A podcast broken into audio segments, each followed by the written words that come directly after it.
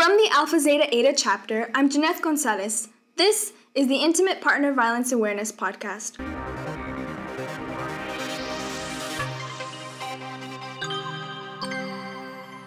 On this episode, our historian Diana Uribe will continue our discussion on IPV with Professor Stephen Benezou. Professor Benezou will discuss how IPV impacts the LGBTQIA community. Hi, this is Dana Uribe with the Alpha Zeta Eta chapter at Northlake College. Today we have Stephen Benezou, a gallery director and instructor for Northlake College. We will continue our discussion of IPV and explore the perspective of the LGBTQ plus community. And if you may, Mr. Benezou, could you please introduce yourself um, and your role here at Northlake College? Um, as you said, my name is Stephen Benezou, and my full-time position is gallery director on campus. I take care of uh, the art gallery and also the art collection that we have about campus. I'm also adjunct instructor teaching ceramics and sculpture and 3D design and I'm also the faculty advisor for WIOTA, the art club, and also um, the GSA, which is a Gay Straight Alliance, which now calls itself Pride. So Pride GSA. Okay. And just so that everyone who's listening understands what we'll be talking about, for the sake of our research, we're defining intimate partner violence, IPV for short, as um, something that encompasses physical violence, verbal, emotional abuse, harassment, stalking, and any form of sexual assault that happens between a pair of people. It doesn't need to be mutually exclusive to people in a marriage or relationship. Okay. Um, in your lifetime, have you ever or experienced someone close to you um, get in a situation relating to IPV? I think the reason that I really wanted to come talk to you about this is that yes, I have.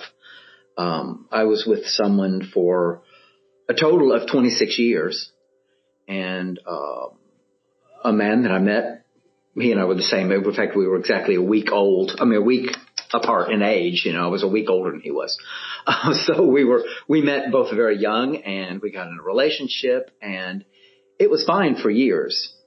Um, then he began having some mental health issues, um, which he compounded with methamphetamines. Never a good combination. Um, and our relationship spiraled out of control slowly.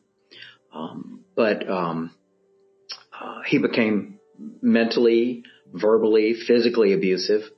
Um, and um, it, it's, it's kind of funny. I never watching TV, I never understood these women that stayed with a man who abused them. You know, it's like, well, just leave until I was in that situation. And it suddenly the light bulb came on. Well, you don't just leave because where do you go? When at the end of the day, I want to go home. And it just so happens that other person is there who I happen to be married to. Mm-hmm. So, um, but I will say to my own, uh, my own health, um, it came a point where I couldn't do it anymore. And I got up one morning and I got dressed for work and I put some clothes in my car and I backed out of the driveway and said, well, goodbye house. I won't be coming back here tonight. And, uh, took care of myself.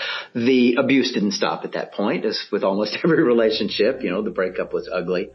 Um, but, uh, but I did take care of myself and why I can give the advice that I just gave because I've lived it. I took care of myself. I finally said, you know what, enough is enough. I can't, I, I can't do this anymore. Um, and I think also LGBT young people, um, they're under a lot of stress, societal stress, stress they put themselves under, um, and that can cause abuse at home. Um, the other place that they suffer abuse is through family a lot of LGBT students or young people suffer abuse at home, uh, either from their parents or grandparents or um, their family unit. And if you're 17 or you're 16 and you your parents maybe you don't come out, maybe your parents discover that you're gay or lesbian or bi or trans. Um, then that person is really in a hard place because you can't just pack your suitcase and leave. Um, then you have to find resources. Uh, so I think the high schools today have gotten very good at that of, of offering support. And so uh, again, I go back to just don't take it. If somebody's abusing you, um, just just don't put up with it. Find find resources that will support you because there there are plenty out there. Thank you. Um, very strong words of encouragement. You're listening to the IPV audio podcast. We'll be right back. Do you know an intimate partner violence victim or are you a survivor? We'd like to hear your story. Please share your story with us to be featured on our podcast and help raise awareness about IPV in our community.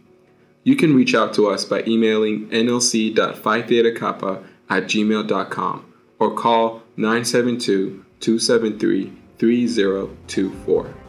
This show is brought to you by the Alpha Zeta Eta Honors and Action Committee. Alpha Zeta Eta is a Phi Theta Kappa Honor Society chapter at Northlake College. As someone who is the advisor for Pride here on campus, uh, yes. what advice would you give to anyone in the LGBTQ plus community regarding intimate partner violence in their relationships? Um, the first thing, two things that come to mind. One is um, be strong and stand up for yourself. Uh, don't allow it. Um, although you can't always control what another person does, if um, an intimate partner is um, kind of bent on violence in some way, then, like I said, you can't control that person. So I say don't stand for it, but you can't control it. Uh, the next piece of advice I would say is remove yourself from the situation. Um, a person does not need to be with someone who's going to be violent against them. Um, you, whether it's uh, a classmate or uh, a partner at home or a parent, um, or maybe just a friend, if if that person is um, is being emotionally abusive, is being physically abusive, then you need to remove yourself from that relationship, from that situation, and just protect yourself first and foremost. Thank you. Mm-hmm. Um, our something along the lines of the that question. As a faculty member here, could you explain why it's important for students to follow through with reporting if something that aligns with intimate par- partner violence happens? Um, if, yeah, why should somebody report it? Um, to get help. That's, I would say that's the first thing. Um, if you, and what happens so often is that it's embarrassing, so people keep it to themselves. Um, and maybe it's not a person at home, maybe it's somebody on campus that's harassing you and is stalking you, and and then you feel like maybe you've done something wrong. You know, well, why is this person doing this to me? What did I do to start this? It's not you, it's the other person. So you need to report it so that you can get help. There's plenty of support on campus. There's plenty of help on campus. Uh, don't keep it to yourself. Don't think that you can control the situation. Don't think that, you know, well, I can just, I can deal with this myself because if you try to deal with it with yourself, you get weaker and weaker and the situation only gets worse and worse. Mm-hmm. And as the advisor for Pride here on campus, mm-hmm. yes. would, would you say that um, students who identify as LGBTQIA plus have um, a certain barrier that other students wouldn't have. A barrier to help? Uh, yeah, for help or if, do you think they, they might feel that intimate partner violence doesn't fully apply to them? Okay. Um, some of the research that we found, um, the statistics say that people who identify as LGBTQIA plus, they, um, are very confused with some of the dynamics sometimes, um, and the way that maybe gender roles are applied to a domestic violence situation. Okay. I, I haven't thought of it that way. I've been out a very long time and all of my colleagues and all of my students and everybody and all my friends, all my family know who I am and, and accept that. So I don't, I don't think that way, mm-hmm. but I do understand, um, somebody might be reluctant to get help because they might not be out mm-hmm. and they might be living with a same sex partner at home, but nobody at school knows it. Mm-hmm. Um, but I think um, on this campus, the first place you might want to go if if a person needed help and was afraid to think they might think they weren't going to get help is the uh, the health center and student life. Uh, those are two very LGBTQ, and I'm going to say every other letter that goes along with it. Um, they're very supportive. And if you go to either of those two organizations on campus, you will get help and you will not be outed. Uh, but you will get help first. So if a person is reluctant to get help because of their community or because of the way maybe they see themselves, um, that's that's two good good places to start. And then we also have the counseling center on campus, which of course would pass no judgment. Um, I know Dahlia and uh, I can't think of the other woman's name, but they're very, very supportive as well, and they're also friends of mine. So um, I know how they think. So that could be a barrier to someone, but I don't think they should let it be a barrier. I think their own self-help, their self-esteem, and um, the way they take care of themselves needs to come first question would be um, if you could give just any one single key advice to anyone um, of any age who's just um, facing uh, some sort of abuse, the way that we've been talking about today, um, what would it be? Um, I'll just have to go back to take care of yourself. Um, if someone else is not taking care of you, I am in a relationship right now where my partner is wonderful and uh, we take care of each other. You know, there are times we have a spat, but we take care of each other.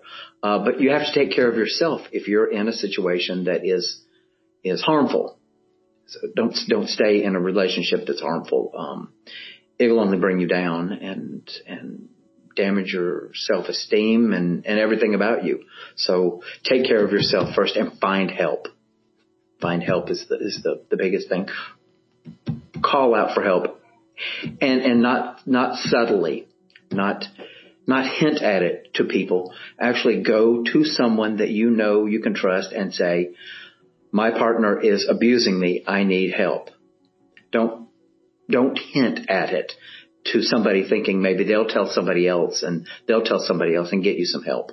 Go to someone you trust and that you know will help you and just say, help. Because that way you'll get help. You'll get the attention you need. Thank you very much. Um, I really appreciate the the time that you took out of your day today um, to do the interview, and that's a wrap. Okay. I'm- Thank you for listening. You can learn more about intimate partner violence by visiting our video library at www.bit.ly backslash stopipv. That's www.bit.ly backslash STOPIPV.